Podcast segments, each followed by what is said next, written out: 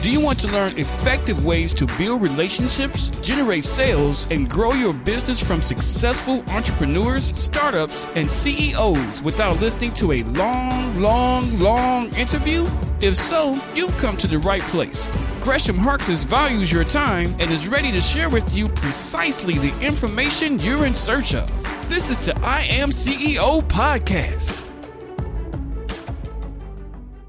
Hello, hello, hello. This is Gresh from the I Am CEO podcast. I have a very special guest on the show today. I have Liz Roberta of lizroberta.com. Liz, it's awesome to have you on the show. Thank you so much for having me, Gresh. No problem. Super excited to have you on. And before we jump in, I want to read a little bit more about Liz so you can hear about all the awesome things that she's doing. And Liz is a spiritual transformational transformation coach whose mission is to connect everyone with their intuition. She works with clients one to one to help them find more fulfillment, as well as advising spiritual business owners on how to grow their brand online. She also does intuitive tarot card readers readings for people as well as teaching online courses about spiritual topics so that her students can attract the life they've always wanted. Liz, are you ready to speak to the I Am CEO community? I am. awesome. Let's do it. So to kind of, I guess, jump in and get started, I wanted to hear, I guess, how everything got started. Could you take us through your, your, your CEO story? We'll let you get started? Absolutely. So it's quite funny hearing that description. You probably don't think that I actually started my career on the grad scheme at JP Morgan Investment Bank. No, I didn't think that. That wasn't so, my guess. yeah. So I started very, very traditional, studied economics at university. I was always kind of a high achiever. Um, but then when I was at JP Morgan, kind of classic story, burnout, working all the hours, no breaks. I had like clinical anxiety and depression. So I ended up going through you know, doctors, all kinds of tests, antidepressant, anti anxiety pills, all that kind of thing. And then eventually I realized, right, I can't do this forever. Um, and I'm young enough I can get out now. You know, I don't have kids or anything like that yet. So I was like, right, I need to leave this. So I was sure that I needed something more creative. I've always loved fashion, been big into style and Vogue and things like that. So my next job, I then went into fashion. I was a merchandiser at um, a company called Next, which is the second biggest clothing retailer on the high street um, in England. I don't think you have it in the US, oh but um, no, but it's just like a big high street um, clothing store. So I worked there. Then I, so when to do that, I had to do another master's, so I had to go back to university.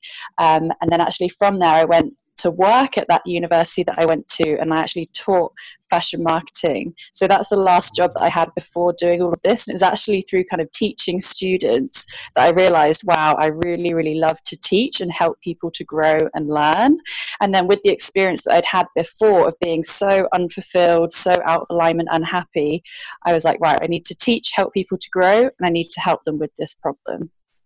Yeah, that, that makes so much sense uh, in kind of like that transition. Of course, I didn't see the JP Morgan part as you talked about, but I think um, I, I say a lot of times that a lot of times we go through those things in life so that they can propel us into the places that we know that we should be. And I think if we didn't have those experiences, sometimes we maybe not appreciate, but maybe wouldn't be as attracted as we are to those things and the awesome things that it sounds like you're doing as well.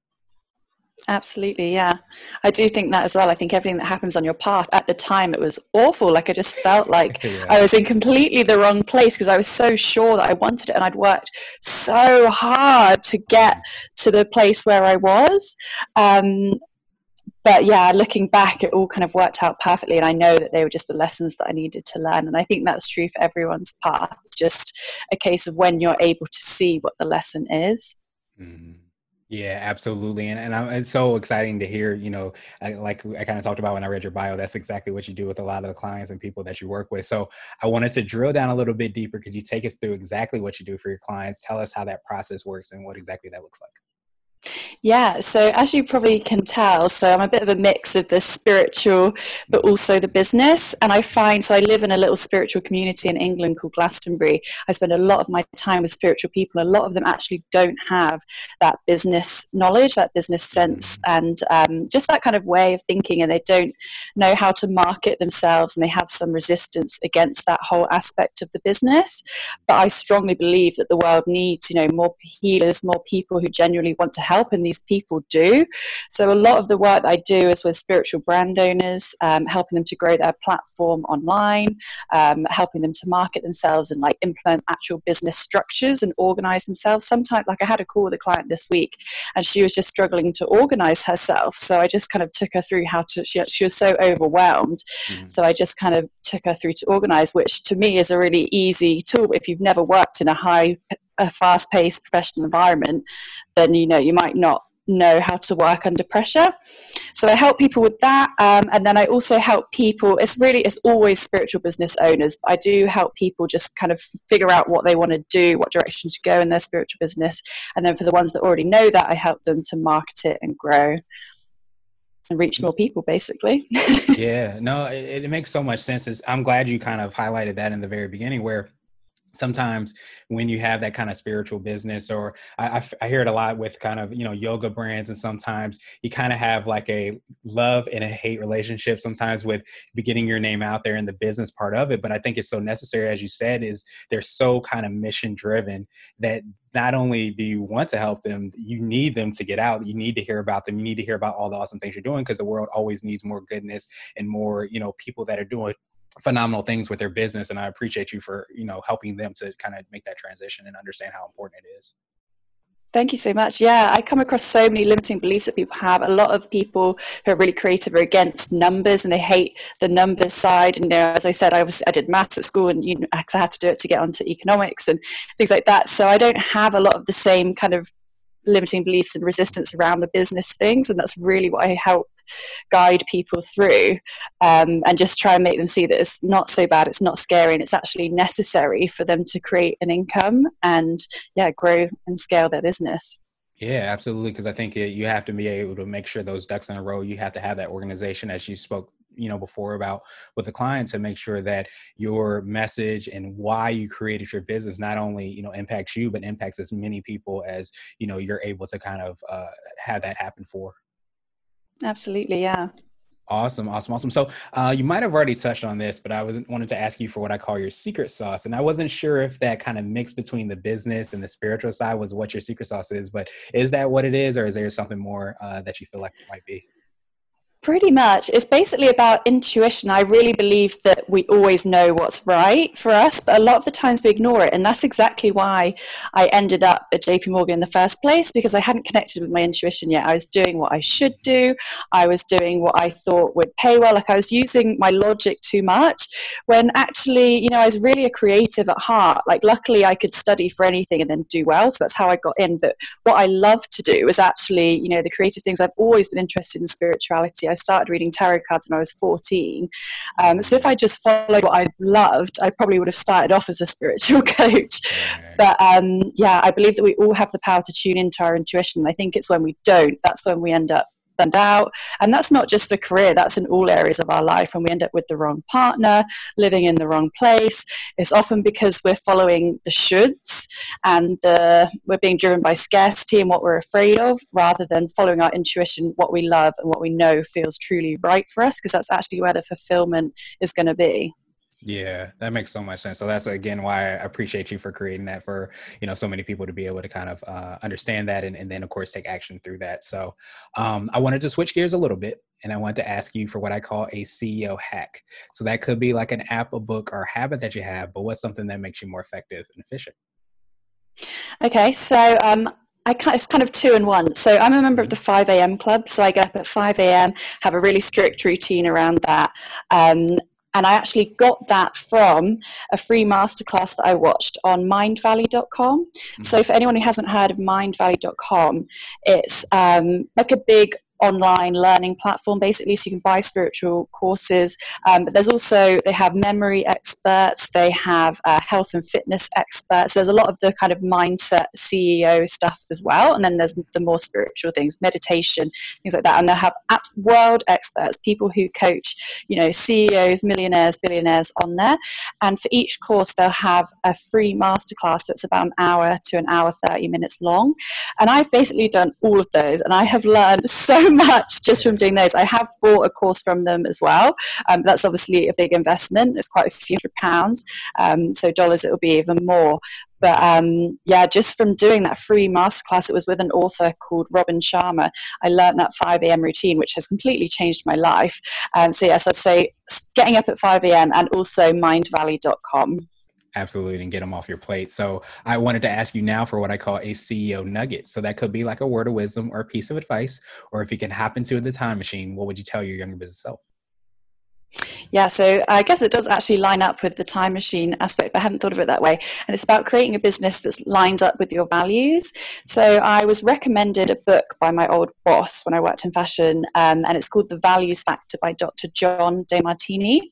Um, and it's basically a way that you can figure out what your values are, because a lot of the time we think our values are different to what they actually are. We like to think, oh, I value charity, I value being a good person, whereas actually, if you're spending all of your time, you know, trying to make money or you're focusing it on other areas. It actually lies in what you do and how you spend your time. That's what your main values are.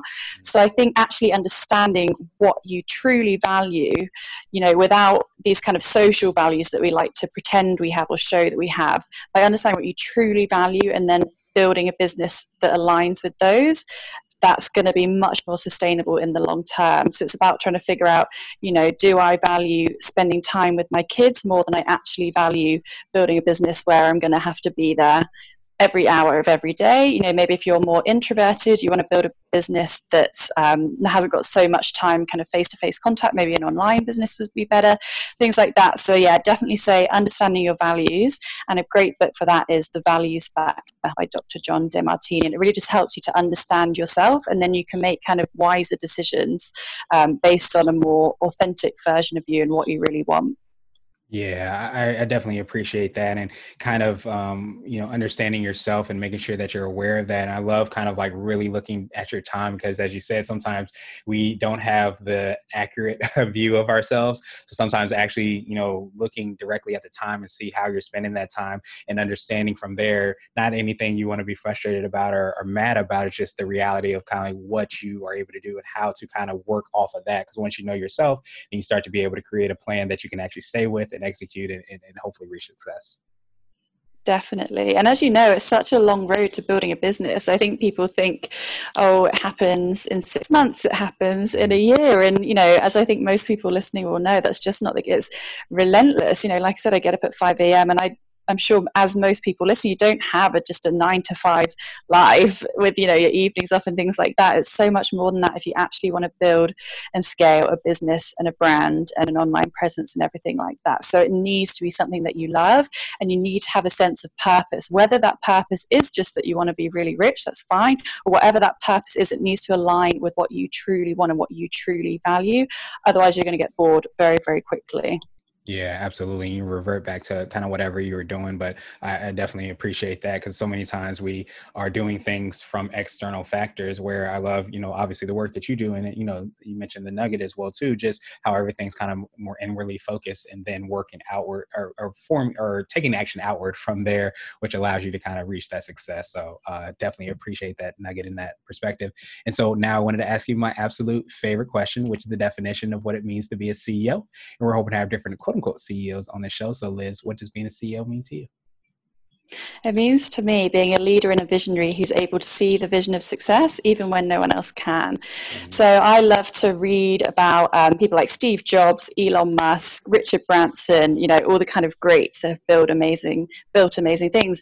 And the common theme between them all is that they saw the end result when no one else could, when no one else believed them, when no one would buy into it, when everyone thought they were crazy.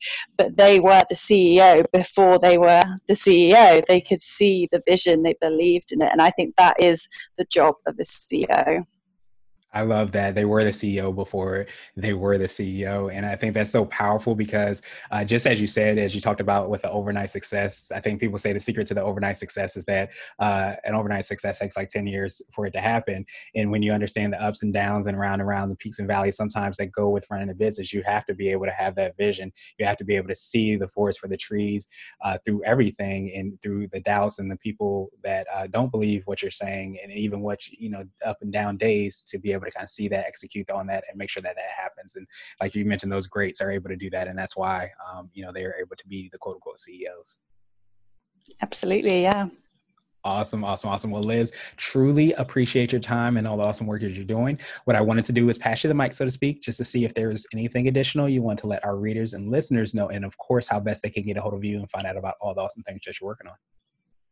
Thank you. So, yeah, my website is www.lizroberta.com. Um, I'm on all the social medias Facebook, TikTok, Instagram, and all of those. I'm at I am Liz Roberta on YouTube as well. Um, I do monthly readings, and um, yeah, feel free to reach out to me on any of those. Awesome, awesome, awesome. And to make it even easier, we'll have the links and information in the show notes as well too, so that everybody can follow up with you. But I appreciate you tremendously, Liz, and I hope you have a phenomenal rest of the day. Thank you for listening to the I Am CEO podcast powered by Blue 16 Media. Tune in next time and visit us at imceo.co. I Am CEO is not just a phrase, it's a community. Be sure to follow us on social media and subscribe to our podcast on iTunes, Google Play, and everywhere you listen to podcasts. Subscribe and leave us a five star rating. Grab CEO Gear at www.ceogear.co. This has been the I Am CEO podcast with Gresham Harkless. Thank you for listening.